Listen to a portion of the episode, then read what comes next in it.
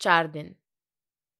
क्या तुम कभी पहुँचे हो पहाड़ के उस गाँव या शहर के उस कस्बे तक, जहाँ चार दिन बेहद ज़रूरी हैं?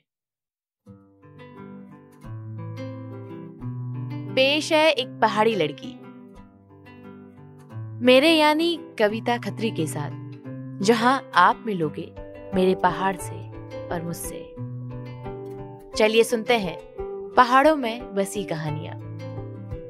एक पहाड़ी लड़की पर।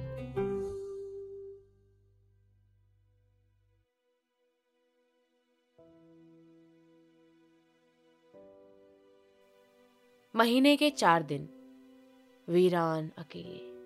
चार दिन, चार दीवारी के भीतर, जब हो जाता है उसका स्थानांतरण। कंबल से बोरे की टाट में, कढ़ाई से कटोरी में, अलमीरा से चार कपड़ों में महीने के चार दिन, चार जोड़ी कपड़ों में उसे व्यतीत करना होता है, अपना संपूर्ण संसार। जहाँ दो मिनट की देरी पर छत उड़ जाता था खाने के लिए। अब घंटों इंतज़ार करती है वो। सीढ़ियाँ चढ़ने के लिए हज़ार बहाने बनाने वाली वो लड़की आज हज़ार कदमों से दूर तक चलती है। उन चार कपड़ों को पहाड़ के गदेरों का दर्शन करवाने, पानी में भिगोने।